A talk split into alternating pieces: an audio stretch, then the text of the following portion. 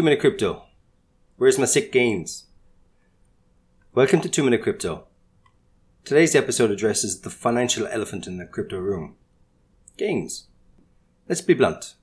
ninety percent of people who first come to crypto do so because of the lure of monetary gain.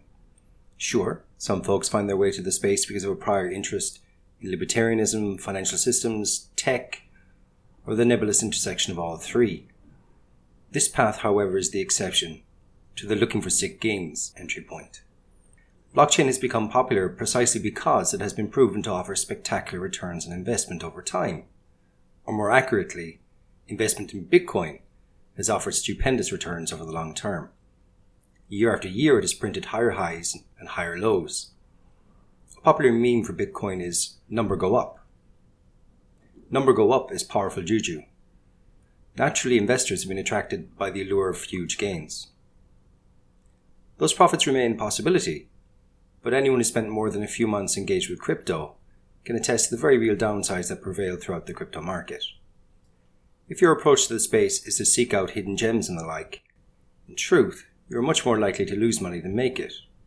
Unfortunately, far too many investors glance at the current price of Bitcoin and come to the entirely mistaken conclusion that value can only be found elsewhere, leading to a focus on alts and all their shiny glory.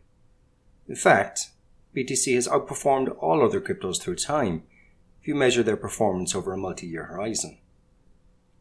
I believe that Bitcoin has topped out is simply a reflection of a very surface understanding of the disruptive potential of B T C.